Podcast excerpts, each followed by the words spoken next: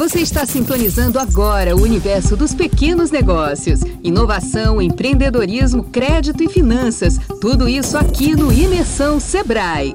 Olá, ouvintes! Nesse mais novo episódio do nosso podcast, recebemos Fabrício Barreto, colaborador aqui do Sebrae Bahia. A nossa conversa é sobre um dos temas mais importantes para os pequenos negócios: a produtividade com gestão e controle de faturamento e nos custos de um pequeno negócio. Eu sou Ana Luísa Botelho para o Imersão Sebrae. Olá, Fabrício, que alegria te receber por aqui. Para abrir nossa conversa, vamos falar um pouco sobre como iniciar um bom planejamento de custo e faturamento? Olá, Ana. Para mim também é uma alegria estar aqui. O primeiro passo para elaborar um, um planejamento financeiro é conhecer os objetivos da empresa. Precisa identificar qual é a, a, a expectativa diante do, do, negócio. Vai elevar o, o faturamento? Né? Qual vai ser o faturamento necessário para cobrir e atingir o ponto de equilíbrio, para poder dar lucro, para poder crescer. Então, essa expectativa as empresas fazem diante do resultado que ela já tem no exercício anterior ou em cima de uma projeção para as empresas novas. Desta forma, a partir dessas informações, definir um criar um plano de ação até para que se dimensione os custos e despesas da empresa e com base nisso elaborar os orçamentos. Então, esses orçamentos eles vão é, demonstrar os números que são necessários para poder arcar com todo esse custo e, consequentemente, atingir o faturamento desejado. Então, é importante pensar muito em, em tecnologia e em gestão, registrar todas as informações, porque às vezes um detalhe pode viabilizar um negócio. E aí, a partir daí, você consegue ter uma visão em analisando as ferramentas e os indicadores das empresas. O demonstrativo de resultado do exercício, ele, o DRE, ele, ele dá uma visão assim muito clara de como foi o, o, o desenvolvimento dessa empresa no decorrer de um exercício.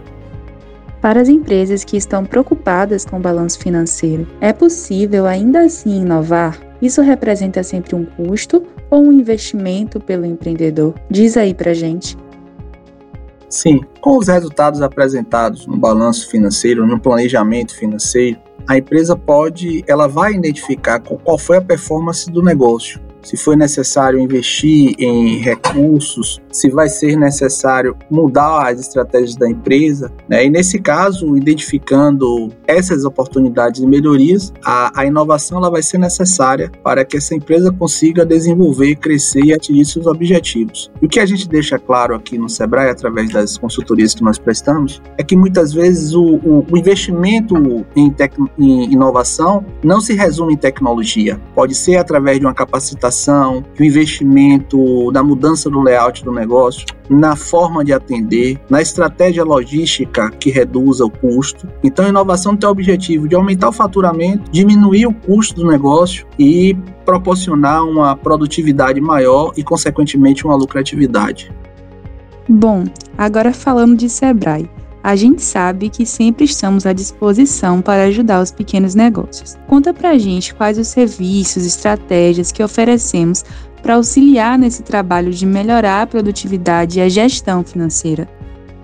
Sim, o Sebrae sempre está à disposição das micro e pequenas empresas para oferecer atendimento, apoiá-lo através das consultorias, das capacitações, do atendimento individual, do atendimento coletivo, do atendimento à distância nós disponibilizamos um portfólio recheado de soluções que vai apoiar na, na gestão, na inovação, no marketing, no comercial, tudo aquilo que a empresa precisa para poder crescer e crescer de forma perene, de forma sólida.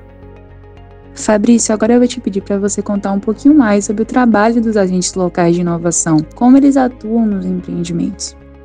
Falo sim, Ana. O programa Ali é um projeto do Sebrae, que agora faz parte do programa Brasil Mais também, né, que tem uma parceria com o Ministério da Economia e com o CNPq. Ele tem um objetivo aumentar a produtividade das pequenas e microempresas através de ações de inovação.